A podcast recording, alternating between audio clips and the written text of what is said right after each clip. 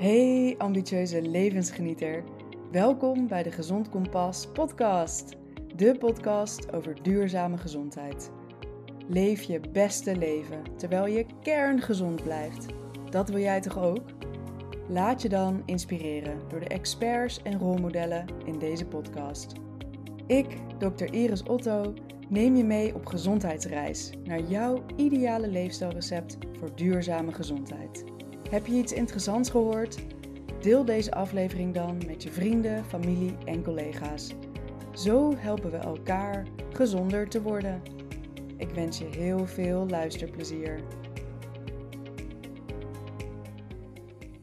Hallo en leuk dat je weer luistert naar de Gezond Kompas podcast. Deze keer heb ik ook weer een hele leuke gast voor me. Uh, we gaan het hebben over ontspanning. En wie is dat nou? Wietske Barkema. Zij is ergotherapeut en coach en yoga nidra docent. Nou, daar gaan we uitgebreid over praten. Eerst wil ik jou, Wietske, even vragen om jezelf voor te stellen. Ja, superleuk Iris dat ik uh, vandaag de gast mag zijn in jouw podcast.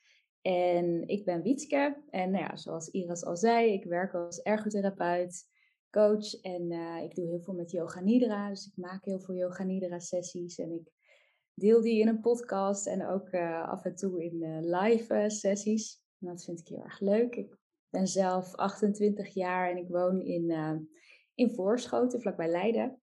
En ehm, ja, leuk om vandaag te gaan beginnen met deze podcast over ontspanning. Ja, ik denk dat dat een super belangrijk onderwerp is en heel fijn dat ik jou daarover kan spreken, want jij weet daar echt enorm veel over. Dus luisteraar, uh, ga er lekker even bij zitten of een rustig wandelingetje maken, want ik weet zeker dat dit een heel mooi gesprek gaat worden. Als eerste wil ik jou even vragen wat ergotherapie nou eigenlijk is. Ja, dat is een goede vraag, want veel mensen kennen dat eigenlijk nog niet zo goed. En dat is ook wel logisch, want eigenlijk is ergotherapie heel erg breed in de breedste zin van het woord is het zelfs hè, dat het ergotherapie helpt mensen om eigenlijk weer zoveel mogelijk zelfstandig en een betekenisvol leven te, te creëren. Wanneer ze bijvoorbeeld uh, dan wel fysiek of mentaal een beperking uh, hebben opgelopen. En ergotherapie heb je dus echt in heel veel verschillende settingen. Uh, ik heb zelf ervaring in het ziekenhuis en in het revalidatiecentrum, waar ik vooral mensen begeleiden met uh, niet aangeboren hersenletsel, door dan wel een beroerte of een hersenbloeding. En hè, dan ben je als ergotherapeut heel erg bezig met mensen weer ja, functioneel laten kunnen handelen. Dus dat ze zelf weer zoveel mogelijk zelfstandig zichzelf kunnen aankleden, kunnen eten. Nou, eigenlijk de basisdingen. Uh, maar wat ook een heel groot stuk is, is het stukje leren omgaan met verminderde energie. En hoe je daar dan ja, alsnog wel voor jou betekenisvolle activiteiten kan doen. Ook al heb je iets minder energie om uit te geven. En op dit moment werk ik daar werk ik niet meer in het revalidatiecentrum, maar werk ik in een hele leuke eerste lijnspraktijk in Amsterdam. Waar we eigenlijk vooral de mensen of jongvolwassenen zien uh, die aan het herstellen zijn van een burn-out, van licht traumatisch hersenletsel, dus een hersenschudding. En nu ook heel veel uh, long-covid, post-covid uh, cliënten. En daar ben ik eigenlijk ook vooral heel erg bezig met hoe moet je ontspannen? Hoe moet ik omgaan met mijn energie? Wat, hè, wat helpt in het stukje afwisseling van activiteiten? Wat doe ik allemaal op een dag? Dat uh, ja, vind ik super leuk. Wat leuk om te horen. En ik denk dat je een hele mooie uitleg hebt gegeven van wat ergotherapie is en wat jij daarin doet. Waarom is het belangrijk om je energie te managen? Waarom zou je dat doen? Waarom is dat iets om bewust van te zijn? Ja, dat is een hele goede vraag. En dat is eigenlijk ook uh, een hele mooie vraag. Want zelf heb ik het namelijk heel erg ervaren dat het op een gegeven moment dus echt wel heel erg belangrijk is om te gaan letten op je energie. Omdat we in een maatschappij leven waarin het altijd zo druk is, zoveel prikkels. En uh, waar ik er zeker van overtuigd ben dat iedereen heel uniek is. En iedereen ook weer over een uniek potje energie uh, beschikt. Maar het is heel belangrijk om te ontspannen, omdat als je niet zo goed weet hoeveel jouw, hè, jouw potje energie eigenlijk is en hoeveel je eigenlijk uitgeeft, als je continu eigenlijk meer uitgeeft dan dat er binnenkomt, dan brand je op. En zelf heb ik dat ervaren omdat ik zelf uh, een keer een burn-out uh, heb doorgemaakt. En ja, dat zag ik echt niet echt aankomen, omdat ik gewoon zo erg van vanuit mijn hoofd aan het leven was. En ik, ik wilde alleen maar heel veel doen, doen, doen. En ja, ontspannen. Nou ja, slapen doe ik wel als ik 80 ben. Dat was een beetje mijn instelling. En uh, ja, op een gegeven moment zegt je lijf gewoon ho. Dus echt leren voelen hoe je in je energie zit en, en, en ontspannen, dat is gewoon echt heel belangrijk voor ja, gewoon duurzaam gezond zijn en uh, lekker in je vel zitten. Ja, helemaal mee eens. Ik denk dat heel veel van ons zich wel kunnen herkennen in het gevoel van ja, een wandelend hoofd zijn. We zijn zoveel in ons hoofd en hebben eigenlijk ook een beetje de verbinding met ons lichaam verloren. En ons lichaam geeft ons continu signalen van hey, dit is er aan de hand, of je moet hier een beetje op letten, of ik heb dit nodig. Of we zijn er helemaal niet bewust, bewust van, van die signalen, of we weten niet zo goed hoe we ermee om moeten gaan. Dus ik denk dat het wel duidelijk is dat het dus belangrijk is dat we er bewust van worden. Maar hoe doe je dat dan? Hoe, hoe leer je nou je lichaam kennen? Hoe kom je nou weer terug in verbinding met je lichaam? Ja, dat is, uh, dat is een heel proces. En ja, wat je ook zegt, we leren dat eigenlijk niet zo goed. we zijn eigenlijk heel erg ehm, vanaf de basisschool af aan heel erg bezig om vanuit ons hoofd te leren analyseren. En we, we zijn heel goed ook allemaal in ons hoofd gebruiken, rekenen, taal, et cetera. Maar echt voelen wat we nou eigenlijk voelen in ons lijf, dat, ja, dat leren we eigenlijk niet zo goed. Helaas leren we het pas op het moment dat er dus ook een, ja, iets aan de hand is, dat je ergens tegenaan bent gelopen. En ja, ik, ik zie dus nu ook heel veel jonge mensen in de praktijk die daar dus nu tegenaan lopen. En, hoe, en die ben ik echt aan het leren van hoe ga ik dat contact dus ja, versterken, je lichaamsbewustzijn uh, vergroten. En eigenlijk kan je het heel ingewikkeld maken, maar is het eigenlijk heel simpel. Door echt jezelf ook te gaan trainen, door gewoon aan jezelf te vragen, hoe voel ik me nu eigenlijk? Hoe voel ik me nu emotioneel? Hè? Voel ik me blij? Meh, uh, die vraag, maar ook van hoe voelt mijn lijf? En voel ik op bepaalde plekken misschien spanning in mijn lijf? Of uh, heb ik ergens, uh, geeft mijn lichaam signalen? Heb ik misschien ergens kramp of pijn? Of voelt het juist ergens heel lekker en ontspannen?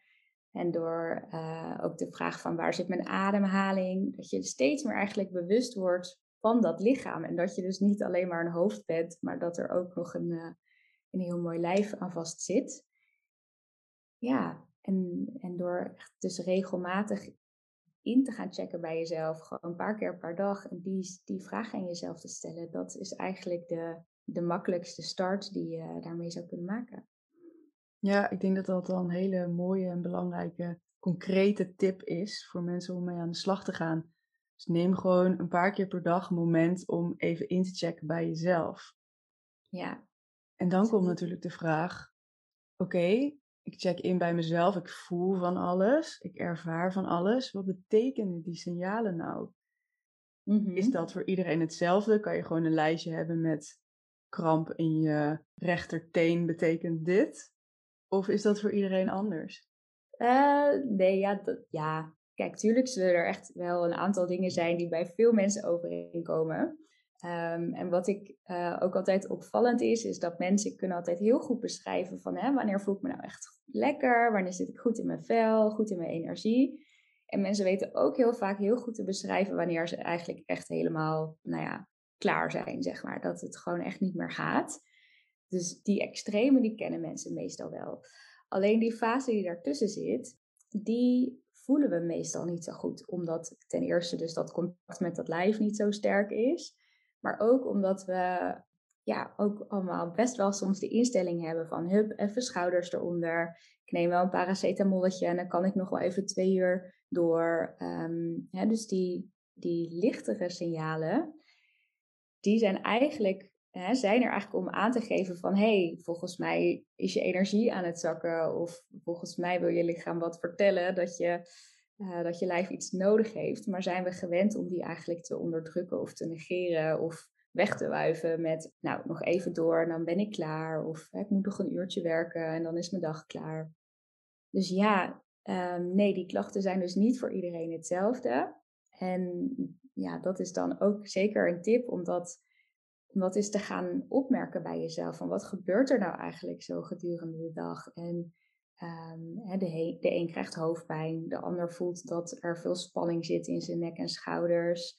Uh, de ander um, merkt weer dat hij, hè, dat hij eigenlijk helemaal niet meer geconcentreerd is en om de vijf minuten op zijn telefoon of zijn telefoon erbij pakt, omdat hij afgeleid is.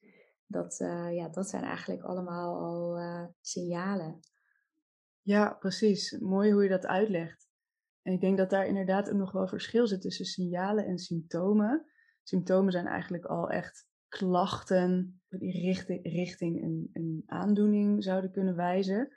En signalen zijn eigenlijk de tekenen ervoor, de tekenen aan de wand, zeg maar. Dus het communicatiemiddel van je, van je lichaam. Ik leg het ook heel vaak uit aan de hand van het stoplichtmodel. Dus wat jij net beschrijft, hè, we weten wanneer we ons lekker voelen en we weten wanneer we echt ons totaal nou er helemaal vanaf liggen, zeg maar. Groen en rood. en daartussenin zit natuurlijk oranje. En dat is het moment waarop dus die signalen komen en waarin we zouden moeten, waarop we zouden moeten reageren om weer terug naar het groen te gaan. Maar als we ons al helemaal naar het rood laten gaan, dan zijn we eigenlijk al veel te ver. En dan is het veel moeilijker om weer terug in het groen te komen. Ja, ja. Ik vergelijk het ook wel eens met, uh, nou, tegenwoordig zijn telefoons al een stuk uh, beter, de batterij. Maar een paar jaar geleden, als je je telefoon bijvoorbeeld echt helemaal leeg laat lopen, dan duurt het gewoon, duurt het echt lang voordat er weer enig teken van leven in zit. En met, je, ja, met een mens werkt het eigenlijk hetzelfde. Als je jezelf zo ver uh, leeg laat lopen, dan, dan duurt het gewoon heel lang weer voordat, als je je accu weer in het stopcontact steekt, voordat er weer enige, uh, voordat er weer een beetje prut in zit, zeg maar. Ja, precies dat. Ja. ik zeg heel vaak, je bent geen robot, maar met heel veel dingen kunnen we ons toch wel vergelijken met de technologie die we aan het ontwikkelen Ja, soms wel, ja. ja.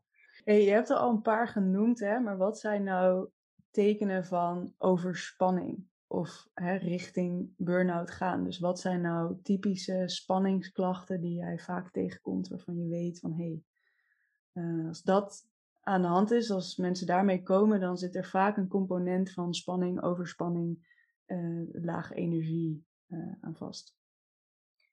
Ja, ja, ook die zijn natuurlijk ook wel weer per persoon ook uniek. Maar wat ik bij de meeste mensen zie en wat ik ook nog uit mijn eigen overspannen periode ken, is dat dat mensen vooral heel snel overprikkeld zijn.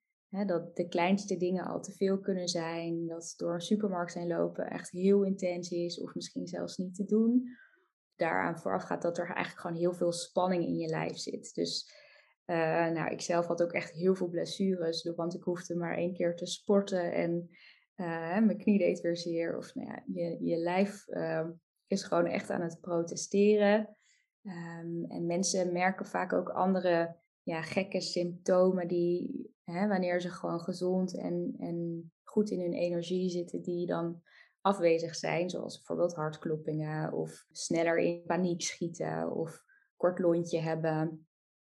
En dat soort signalen of symptomen, die, die kunnen we allemaal wel eens een keer hebben, maar als het echt meer hè, wekelijks, dagelijks aanwezig is, dan is dat echt wel een teken dat, ja, dat er iets aan de hand is het niet helemaal uh, gaat zoals het hoort te gaan.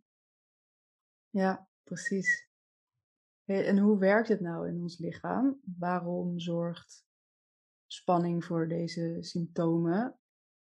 Ja, dat, dat komt eigenlijk door uh, hoe je, je autonome zenuwstelsel uh, werkt. Je hebt je parasympathisch zenuwstelsel en je sympathisch zenuwstelsel je parasympathisch zenuwstelsel, hè, die staat eigenlijk heel erg voor het kunnen ontspannen, ook wel je, je rem eigenlijk. En je sympathisch zenuwstelsel, dat is echt je gaspedaal. En dat sympathisch zenuwstelsel, dat zorgt er eigenlijk echt voor dat we in actie kunnen komen. Ook nog een beetje vanuit de, hè, vanuit de oertijd, wanneer we moesten vluchten voor bijvoorbeeld een leeuw. Dan, hè, dan werd dan in, wanneer dat sympathisch zenuwstelsel wordt geactiveerd, dan wordt er bloed gepompt naar je vitale delen, dus naar je hart, maar ook je, je beenspieren, omdat je dan snel zou kunnen vluchten. Die flight-fight eh, reactie ontstaat dan. Maar eigenlijk wordt dan de, hè, de, uh, de systemen in je lichaam die eigenlijk juist in rust tot hun recht komen, dus je spijsvertering en dat soort dingen, die krijgen op dat moment eigenlijk even geen aandacht. Omdat ja, als je moet vluchten voor een leeuw, is dat niet heel noodzakelijk uh, op dat moment. En kunnen juist die vitale delen juist alle energie gebruiken. Je parasympathisch zenuwstelsel, dus dat, die rem, die zorgt er juist voor dat hè, de spanning in je lijf daalt, dat dat soort processen weer worden geactiveerd. En wat er dus vaak aan de hand is wanneer mensen tegen overspannen aanzitten, is dat um, hè, dat, dat gaspedaal eigenlijk continu ingedrukt staat. Dus dat, ja, al die, die, dat bloed wordt eigenlijk continu doorgepompt en de, de spanning in dat lijf is hoog. Terwijl dat de rem eigenlijk een beetje stuk is. Dus echt het weer kunnen ontspannen, dat is op dat moment heel erg lastig voor iemand. En um, ja, dat is eigenlijk hoe dat ongeveer werkt. Ja, nou heldere uitleg. Ik vind het heel mooi hoe je uh, een metafoor geeft van uh, de rem en het gaspedaal. Ik denk dat dat heel erg helpend kan zijn voor mensen. Om op die manier uh, erover na te denken van hé, hey, ik sta de hele dag op mijn gaspedaal. Misschien is het tijd om even een keer de rem in te drukken en een keer te gaan tanken. nog een keer die technologie weer even erbij te halen. ik krijg soms wel eens de vraag: wat is ontspanning nou eigenlijk? En hoe voelt het? Vaak hebben mensen zoiets van: ja, maar ik, ik doe toch niks. Ontspanning is toch niks doen, maar ja, uh, ik, ik merk niet zoveel of zo. Of ik zit nog steeds in de overspanning. Of ik heb geprobeerd te ontspannen, maar ik weet gewoon niet hoe het voelt. Ik weet niet hoe het moet. Nee, nee, ja, heel herkenbaar. Die vraag die krijg ik ook heel vaak. En inderdaad, in onze taal maken we het onszelf soms ook super lastig. Hè? Want we, we koppelen eigenlijk ontspanning aan niks doen. Dingen waar we energie van krijgen, koppelen we eigenlijk aan ja, dingen waar je eigenlijk heel blij van wordt. Dus naar een verjaardag gaan, een feestje, een festival, um, Netflix kijken. Terwijl dat zijn hele leuke dingen waar je ook echt een goed gevoel van kunt krijgen. Maar echt opladen, dat is uh, iets genuanceerder. Echt, hè, je, uh, je, je, ja, als ik een heel weekend lang naar een festival zou gaan of een dag, dan ben ik eigenlijk hè, ben ik opgeladen qua ik voel me lekker en goed. Maar qua energie kost het me natuurlijk wel ook een hoop. Ja, zit daar ook een verschil in, dus eigenlijk in je energie? Het is niet alleen, ja, je hebt je fysieke energie, maar je hebt ook mentale en emotionele energie. Dus zo'n activiteit kan wel heel goed zijn voor dus je emotionele en je mentale energie, maar niet zo goed voor je fysieke energie. Nee, inderdaad. En daarom vinden mensen het ook heel lastig, omdat we in onze taal dat onderscheid eigenlijk niet zo goed kennen.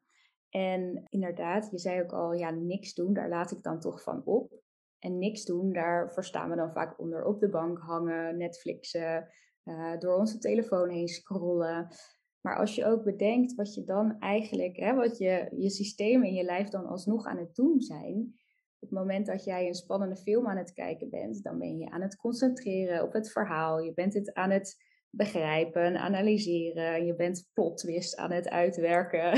dus nou ja, dat kost best nog wel wat energie. Stel je voor hè, dat je een soort batterij bent, dan, ja, dan loopt die alsnog leeg. Ook al vind je het een hartstikke leuke film. Hetzelfde met je telefoon. Hè? Eigenlijk alles met beeldschermen. Het zijn ook weer allerlei prikkels die je, die hersenen weer aan het verwerken zijn. Dus ja, dat draagt ook soms wel zeker weer bij aan hè, het stukje emotionele, uh, het e-, emotionele aspect of het stukje verbonden voelen door gewoon hè, mensen een WhatsAppje te sturen bijvoorbeeld. Uh, maar ook dat kost ook weer energie dus wat is nou echt ontspanning en waar laat je nou echt van op? Dat is ook echt iets wat je voor jezelf mag gaan ontdekken. Maar vaak is het niet iets met beeldschermen. En is het vaak toch echt een ademhalingsoefening doen. Even uit het raam staren. een wandeling maken in de natuur. Eigenlijk dingen waarin je dus juist weer ook dat contact opzoekt met je lichaam. En ehm, ja, ja, dat soort dingen. Wat vind jij fijne dingen om op te laden? Ehm, nou, ik wilde eerst eigenlijk nog even uh, een herkenningspunt zeggen. Want de dingen die je dan noemt, die geef ik zelf ook vaak als, als uh, suggestie voor mijn cliënten. En van de week zei een cliënt, ja, maar dat is zo saai. En ik zeg, ja, dat is precies de bedoeling. Want als het niet saai is, dan is het leuk en is het activerend. Dus dan activeert het eigenlijk je sympathische zenuwstelsel. Wat jij net hebt uitgelegd, hè? dus het gaspedaal. Maar eigenlijk moet het een klein beetje saai zijn. Want dan ga je dus meer richting het parasympathische zenuwstelsel, dus de rem. Ja, nee, zeker. Dus wat dat betreft kan je een heleboel relatief saaie dingen bedenken. Iemand die ik ken, eh, een andere coach, Fleur, die noemt het uh, de oma-hobby. Um, vaak voor mensen met burn-out, om toch iets te doen. Dus om niet alleen maar gewoon voor je uit te staren op de bank. Want heel veel mensen die gaan dan heel erg in hun hoofd zitten, juist niet in hun lichaam.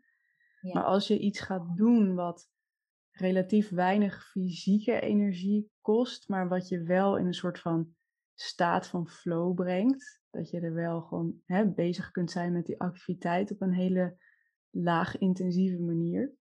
Dus mm ja, breien of zo, of puzzelen, of kleuren, of dat, soort, uh, dat soort dingetjes. Uh, lezen natuurlijk. Um, als, je op, als jij niet in een burn-out zit en je hebt geen concentratiestoornis op dat moment. Denk ik, ja, dat kunnen hele ontspannende activiteiten zijn. En verder wat ik heel graag doe, is ik ga heel graag naar de natuur. Om daar te wandelen of te fietsen. Dat vind ik heel erg ontspannend. Daar laat ik heel erg van op.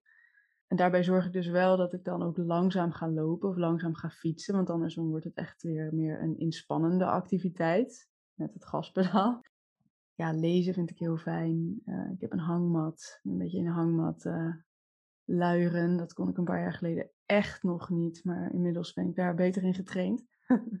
en um, ja, ik denk ook dat dingen zoals um, knuffelen met je, met je kat of je hond of je vriend of vriendin dat dat heel ontspannend kan zijn. Ja, en natuurlijk yoga nidra. Dat vind ik zelf echt een fantastische tool. Daar kan ik heel, heel diep mee uh, ontspannen.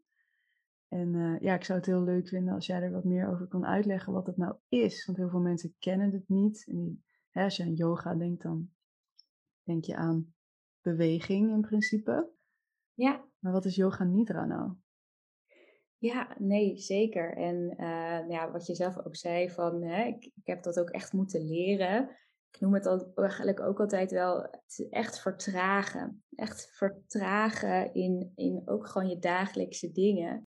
Ook bijvoorbeeld, hè, als we zeggen dan wel eens, hè, wandelen is heel goed en dat is ontspannend. Hè, maar je kan wandelen met, uh, met opzwepende muziek en lekker nummer op en lekker doorstappen. En dan is het meer inderdaad weer activerend. Maar op het moment dat je eens probeert om dat de, hè, de, auditieve prikkels, de podcast, de muziekjes uit te zetten en gewoon echt heel langzaam gaat wandelen en eens om je heen kijkt en de, de wind langs je gezicht voelt, ja, dat is dan misschien iets meer oma-modus. Maar dat is echt vertragen en, en, en meer in ontspanning zakken. Ja, en dat is lekker hoor, kan ik uit eigen ervaring vertellen. Dat eigenlijk ja. dat hele rustige wandelen en echt voelen van oké, hoe zet ik mijn voeten nou eigenlijk neer? Hoe houd ik mijn lichaam? Geuren uit de lucht, eh, kleuren die je ziet. Het is heerlijk. Ja. ja, en in eerste instantie is het misschien onwennig en wat saai, maar hoe, hoe meer je eraan went en hoe, ja, hoe meer je er comfortabel mee wordt, hoe lekkerder je het ook gaat vinden. En, uh, en zeker als je ja, ook in meer aspecten in je dag steeds meer kan gaan vertragen. Ja. En dat is ook echt absoluut iets wat ik ook echt heb moeten leren. En om dan het bruggetje te maken naar Yoga Nidra. Mhm. ik, uh, in het revalidatiecentrum ja, hielp ik dus ook al mensen vaak met leren ontspannen. En dat deed ik vaak door mensen kennis te leren maken met bijvoorbeeld mindfulness of eh, een bodyscan te doen bijvoorbeeld. En ik wilde eigenlijk heel graag meer um, handvatten, meer tools om dat ja, nog meer eigen te maken. Omdat ik merkte dat ik dat heel erg leuk vond om te doen. En toen kwam er eigenlijk ja, heel spontaan op mijn, mijn pad een uitnodiging om een yoga nidra uh, cursus te gaan doen. En op dat moment wist ik eigenlijk zelf ook niet wat yoga nidra precies was. en ehm, ja, wat je zegt, hè, yoga, dat, dan denk je al gauw aan de, de yogalessen met de houdingen. En yoga nidra is eigenlijk de enige houding die je daarin aanneemt, is de, als je wel eens een yogales hebt gevolgd, de allerlaatste houding waarin je lekker op je rug gaat liggen en helemaal lekker gaat ontspannen en je niks meer hoeft te doen. En yoga nidra, dat is dus eigenlijk alleen maar lekker op je rug liggen en luisteren naar een, een, een geleide meditatie waarin je eigenlijk dat heb je zelf niet door, maar de techniek daarachter is dat je door een aantal fases gaat, waarin je eigenlijk steeds meer afkoppelt van je actieve, je actieve brein. En het verschil dus ook met bijvoorbeeld een, een mindfulness meditatie, is dat hè, bij mindfulness ben je eigenlijk heel erg bezig met je aandacht trainen, je aandacht richten, je aandacht elke keer weer liefdevol terughalen naar je ademhaling bijvoorbeeld, of als je merkt dat je bent afgedwaald. En bij Yoga Nidra ga je eigenlijk nog iets verder dan dat. Wisselt bijvoorbeeld verschillende technieken af, zoals ademhaling, ook bodyscans, visualisatie. En door al die technieken af te wisselen, kom je eigenlijk steeds laagje voor laagje dieper in ontspanning. En wat ze ook echt hebben nou ja, bewezen, zeg maar. Ze hebben best wel vaak onderzoeken gedaan waarbij ze echt elektroden op mensen hun hersenen of hun hoofd hadden geplakt. Daarbij kunnen ze echt zien dat wanneer je dus door die fases heen gaat, een sessie duurt ja, gemiddeld 30 minuutjes, is dat je ook echt ziet dat je hersenactiviteit steeds lager wordt, je hartslag steeds langzamer gaat. En dat is eigenlijk heel erg herstellend voor je hele systeem. Dus wat er eigenlijk gebeurt is dat je lijf eigenlijk praktisch in slaap is, net als hè, je hersenactiviteit is zo laag. Die is eigenlijk bijna kan net zo laag worden als dat je echt s'nachts uh, aan het slapen bent.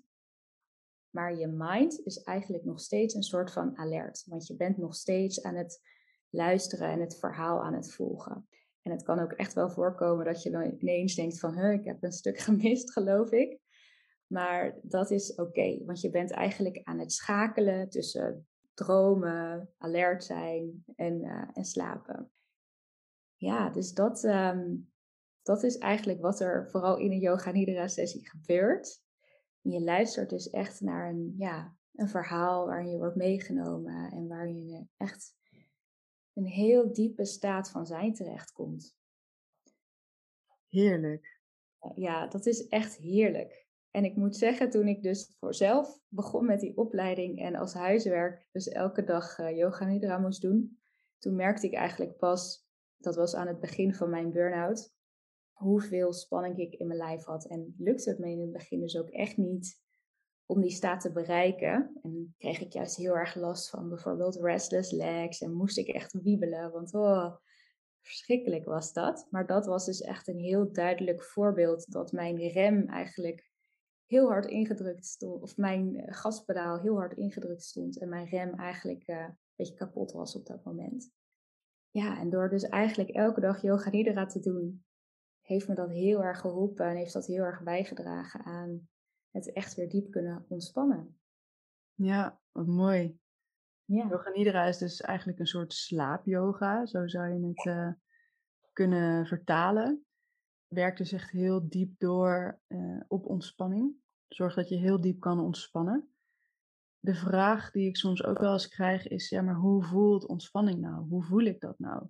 wat jij zelf net al aangaf, hè, in die eerste yoga nidra sessies voelde je vooral juist, juist heel veel spanning. Dus yoga nidra is ook echt een tool waardoor je meer verbinding kan komen met je lichaam.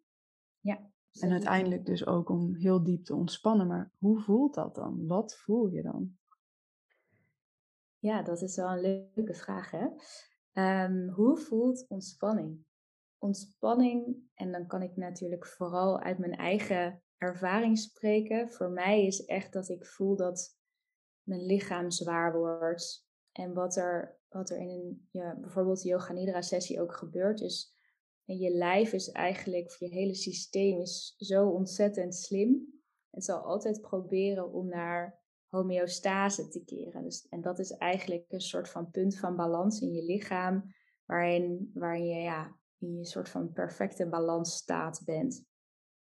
En wat ontspanning, hoe ontspanning dan voelt, is dat ja, je lijf voelt relaxed, je, je armen en je benen voelen zwaar, je voelt geen heftige spanning in je lijf. Je, je lijf voelt eigenlijk gewoon heel erg lekker.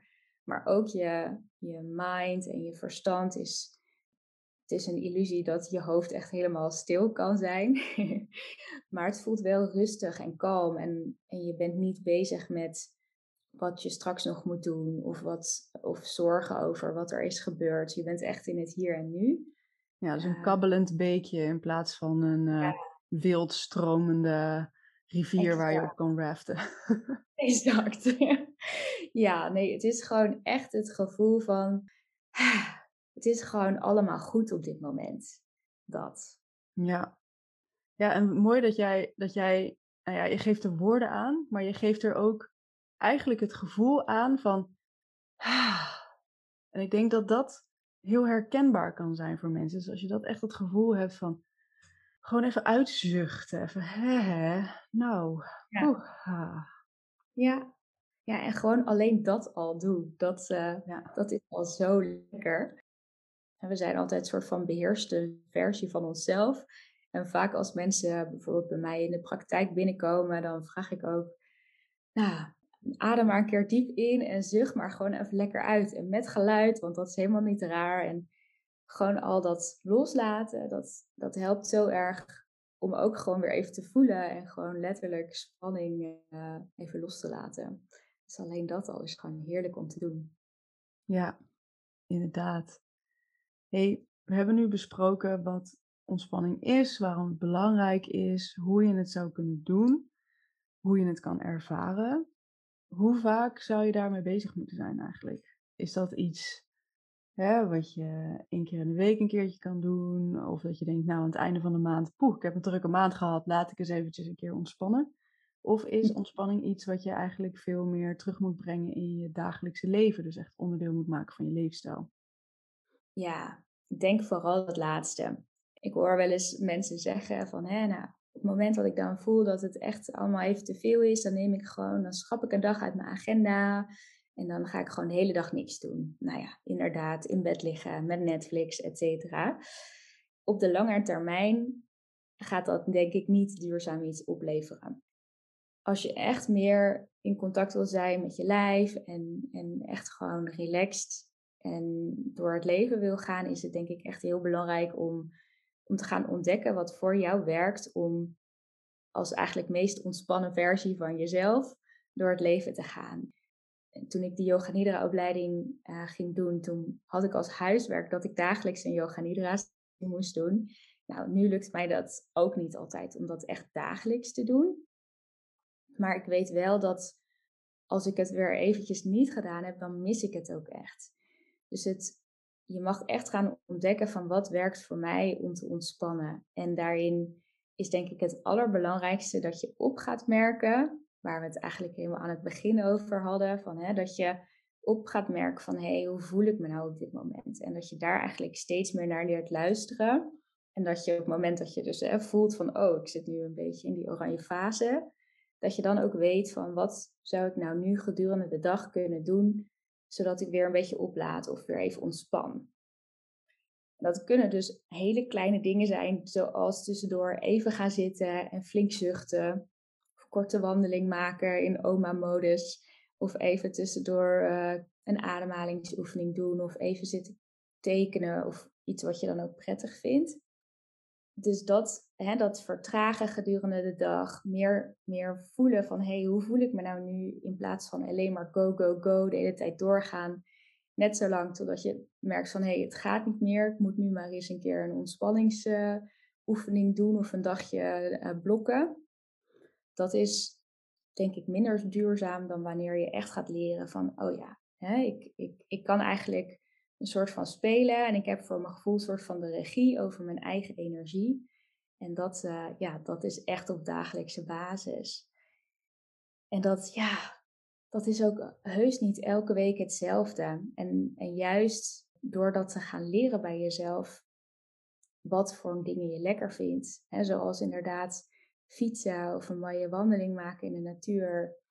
Of een yoga nidra sessie doen. Als je weet wat voor dingen jij prettig vindt, kan je die ook steeds meer in je, ja, in je dagen gaan toepassen. En, en voelt het ook minder als een soort van opoffering of als saai of als niet leuk, maar het moet. Maar voelt het meer van, ah, ik, ik heb daar echt behoefte aan. Want ik, ik weet gewoon dat het me zo helpt om me lekker te voelen. Ja, mooi. Ja. Het zit hem dus eigenlijk in hele kleine dingen die je door de dag heen kunt gebruiken. Dat je die door je dag heen kunt verweven eigenlijk. Ik hamer altijd heel erg op het nemen van pauzes. Was ik vroeger niet zo goed in. Moet ik mezelf nog steeds af en toe aan herinneren. Mhm. Maar eigenlijk zijn die pauzes juist jouw ontspanningsmomenten. Dus juist eventjes op de rem, zodat je daarna weer vol gas kunt eigenlijk. Ja. En die kun je dus op heel veel verschillende manieren invullen. En daarbij is dus kijken naar wat werkt voor jou. En hoe mhm. kan je dat dus passend maken in je leven. Ik hoorde jou net ook zeggen, hè, je hebt een periode dat je elke dag yoga nidra deed. En dat dat heel fijn was. En heel erg helpend was voor jou. En dat als je dat een periode dan niet doet, dat je het dan mist. En ik ben nou wel benieuwd wat jouw ervaring is in waarom je het niet doet. Er zijn mhm. heel veel mensen die zeggen, ja, ik wil wel, maar ik doe het toch niet. En ik merk dat zelf persoonlijk ook. Ik zou het liefst elke avond yoga nidra willen doen, maar ik doe het om de een of andere reden ook niet. En ik heb daar natuurlijk wel ideeën over, maar ik ben wel benieuwd hoe dat vanuit jouw ervaring is, waarom we het soms niet doen. Wat staat er nou in de weg van ontspanning? Terwijl we het wel willen. Ja, ja dat is uh, een goede vraag. Want wat ik bij mezelf heel erg merkte van vooral de modus, vooral nog van voor mijn burn-out, is dat ik altijd zei: 24 uur in een dag is echt veel te weinig. Je wil gewoon zo graag van alles doen. En waarom het mij nu op dit moment niet lukt, ook al weet ik heel goed hoe belangrijk het voor me is en hoe lekker ik het vind, is dat denk ik heel veel mensen toch geneigd zijn om ontspanning niet als prioriteit te zien. door, door gewoon de, de drukte van de dag. Je gaat naar werk, je wil sporten, je wil afspreken. Nou, misschien ben je een ouder en heb je kinderen. Um, dus dat, dat zijn allemaal factoren die dat soms wel uitdagend maken om echt die tijd voor ontspanning en voor jezelf te nemen. Omdat we die al gauw, denk ik, als minder belangrijk zien. Terwijl het juist eigenlijk het allerbelangrijkste is om in eerste instantie zoiets voor jezelf te doen, zodat je eigenlijk ook alle andere dingen goed aan kan. Maar ja, daar betrap ik mezelf dus soms ook wel eens op dat ik meega in de waan van de dag, de week, de, de, de dingen die je eigenlijk zo graag ja, ook weer wil bereiken of creëren of die je moet doen. En dan zakt het af en toe wel eens een beetje naar de, de achtergrond. En kijk, een yoga nidra sessie duurt ook al gauw 20 tot 30 minuutjes.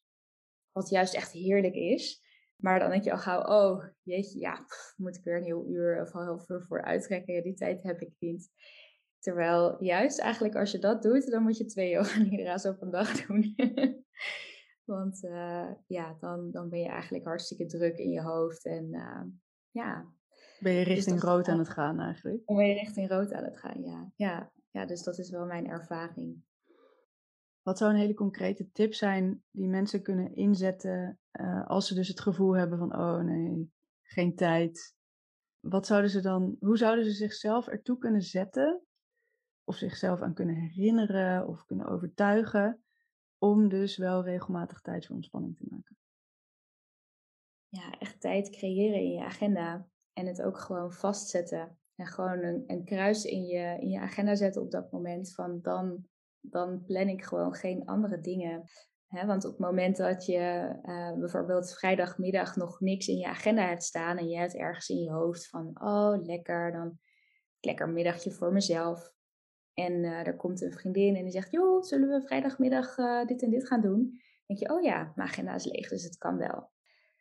Dat is denk ik wat er vaak gebeurt. Of als er dan toch nog een klus of iets van hè, qua werk tussendoor komt, dan geef je daar toch voorrang aan. Omdat je ergens de, behoefte of het idee hebt dat dat dan moet. En dat je niet kan zeggen, nee, ik heb al een middag met mezelf gepland, dus de, dat kan niet. Dus dat is denk ik wat er wat zou kunnen helpen. En wat voor veel mensen werkt, is ja, om dus het gewoon tijd te, te plannen in je agenda. En voor de een werkt dat ook echt voor mensen om op vaste momenten te doen. Dan ook wel alarmen te zetten voor bijvoorbeeld dat soort incheckmomenten. Of te koppelen aan bijvoorbeeld uh, iets wat je toch al doet op de dag, zoals lunchen of een koffiemoment. Dat je dan echt even ja, jezelf eraan herinnert van even inchecken. Dat doe ik gewoon op die momenten. Jij ook zei van hè, die, die pauzes die zijn heel belangrijk. Soort overgangsmomenten om elke keer weer eventjes in te checken van hoe voel ik me nou nu. Ja. Ja, goede tips. Ik pas er zelf ook toe. Ik zet inderdaad ook momenten in mijn agenda en heb inderdaad ook tijdens mijn werkdag vaste momentjes waarop ik dan pauze neem en dus iets van ontspanning ga doen. Ja. Dus uh, ja, hele, hele goede tips. Zet het gewoon in je agenda. Maak het belangrijk. Agenda, ja, precies. Hey, ik zou eigenlijk de luisteraars op dit moment willen uitdagen om even te gaan ontspannen. Want vaak hè, schuiven we toch een beetje vooruit van, oh, dat doe ik later wel. Ja. Dus het leek me eigenlijk wel leuk om nu, gewoon nu op dit moment, even een hele korte ontspanningsoefening te doen. Dus ja, zou, zou je die willen begeleiden? Zou je eventjes drie, vier minuten even mensen richting ontspanning willen helpen? Ja, absoluut. Gaan we doen. Dus ehm, nou ja, waar je dan nu ook bent, wandelend, zittend, of misschien kan je ergens zo een beetje relaxed uh, achterover leunen. Alles is goed. En begin dan maar eerst met een keer heel diep inademen door je neus. En zucht dus maar eens flink uit. Nog met geluid. Ligt eraan in wat voor een omgeving je op dit moment bent misschien, maar dat maakt niet uit. Adem nog maar een keer diep in. En weer flink uit. En breng je aandacht dan maar eens naar de kruin van je hoofd. Helemaal bovenaan je hoofd. En voel maar eens hoe het op dit moment daar is kruin, je hoofdhuid. Je verplaatst je aandacht als het ware waar ik je mee naartoe neem met mijn stem. Dus breng je aandacht naar je voorhoofd, je wenkbrauwen.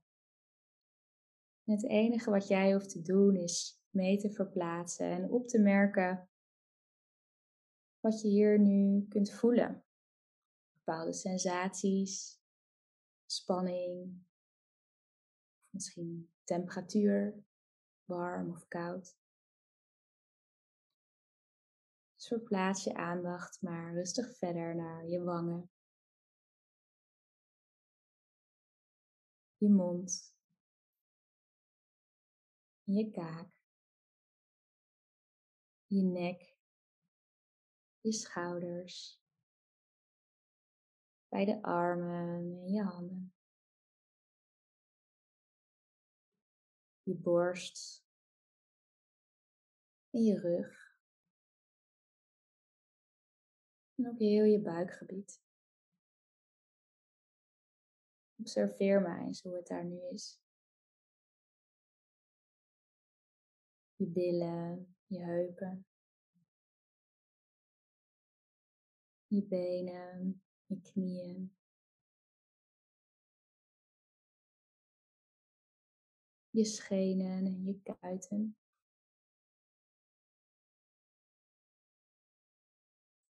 Je enkels en je voeten.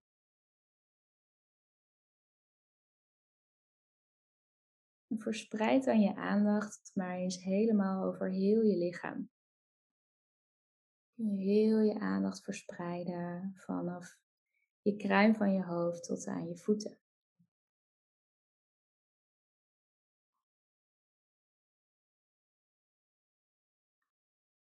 Voel maar hoe je nu zit op deze stoel. Voel je staat in de ruimte. Of misschien wel licht.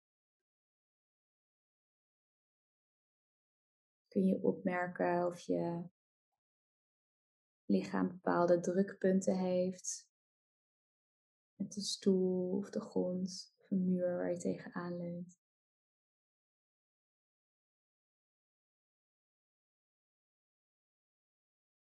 En adem rustig door.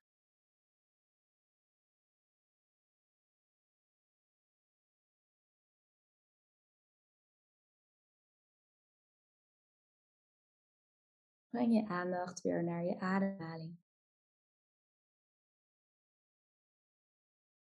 Merk maar eens op waar die nu aanwezig is.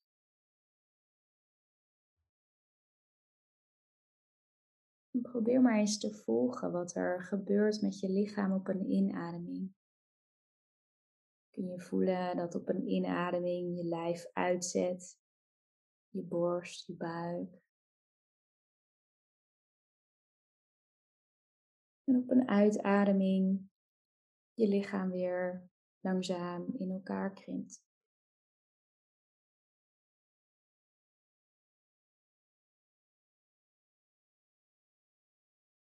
Dan kun je ook opmerken dat op een inademing je koele lucht onder je neus voelt. En op een uitademing warme lucht je neus weer verlaat.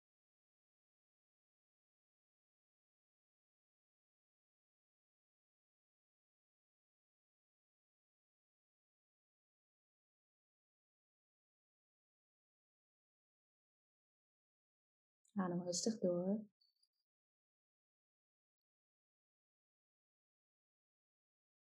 Adem dan nog een keer diep in door je neus. En weer uit. Misschien vind je het lekker om wat te wiebelen met je tenen of je vingers. Misschien wil je even flink uitstrekken met je schouders rollen. Welkom terug. Dat was heerlijk. heerlijk, dankjewel. Alsjeblieft, graag gedaan. Ja, ik hoop dat, uh, kan dat dus. Echt even een paar minuutjes. Dat je van volledig van de ene staat overgaat in de andere staat om even mijn eigen ervaring te delen. Ik sta altijd best wel aan tijdens zo'n gesprek. Veel spanning in mijn lichaam, ben enthousiast, ben hyper gefocust. Maar ja, wat ik al zei, best wel veel spanning. En nu zo'n paar minuutjes, je hoort het waarschijnlijk ook wel aan mijn stem, voel ik me, ja, voel ik me weer ontspannen, rustig. Ja, lekker, homeostase. Ja. Ja, heerlijk. Ik kan me voorstellen dat um, als mensen dit mee hebben gedaan en ze voelen zich net zo lekker als ik, dat ze daar meer van willen. Ik weet dat jij um, sessies begeleidt. Hoe kunnen mensen dit vaker ervaren bij jou? Nou, ik heb een, uh, een podcast die je helemaal gratis uh, kunt beluisteren. Daar heb ik een aantal sessies op staan dan wel wat, uh, wat kortere, deep relax uh, nidra sessies. Of dan wel wat mindfulness meditaties zoals ik net uh, kort met je heb gedaan. Daarnaast begeleid ik ook mensen één op één. Bied losse, losse ontspansessies aan.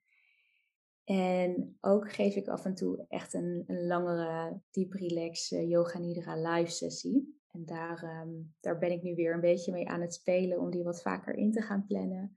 Dus om dat in de gaten te houden kun je me het beste volgen op Instagram onder Wietske Anna. Mijn podcast heet ook de Wietske Anna podcast. Ja, op die manier uh, kan je vinden. Ja. Top, dankjewel. Ik uh, zal deze linkjes ook in de show notes zetten. Dus dan kunnen mensen heel makkelijk doorklikken vanaf mijn website naar jouw Instagram, naar jouw website en naar jouw podcast. Dat het makkelijk te vinden is. Dus voor de luisteraar weet dat je via Gezond Kompas de show notes kan vinden van deze aflevering. Ja, en ik zou zeggen, ik ben nu zo ontspannen. Ik hoop dat de luisteraar heel lekker ontspannen is. laten we vooral lekker ontspannen onze dag ingaan.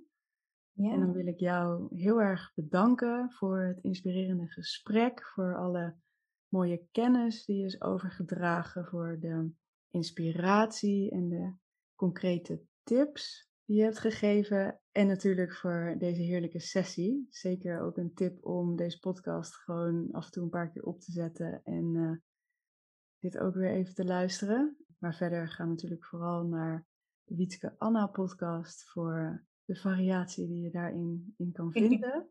Ja. Nou, Wietske, heel erg bedankt. Ja, jij ook heel erg bedankt voor eh, dat ik uh, te gast mocht zijn in je podcast. En uh, vond het super leuk om met je in gesprek te zijn. En ik hoop dat de luisteraars er ook wat aan hebben overgehouden en van hebben geleerd.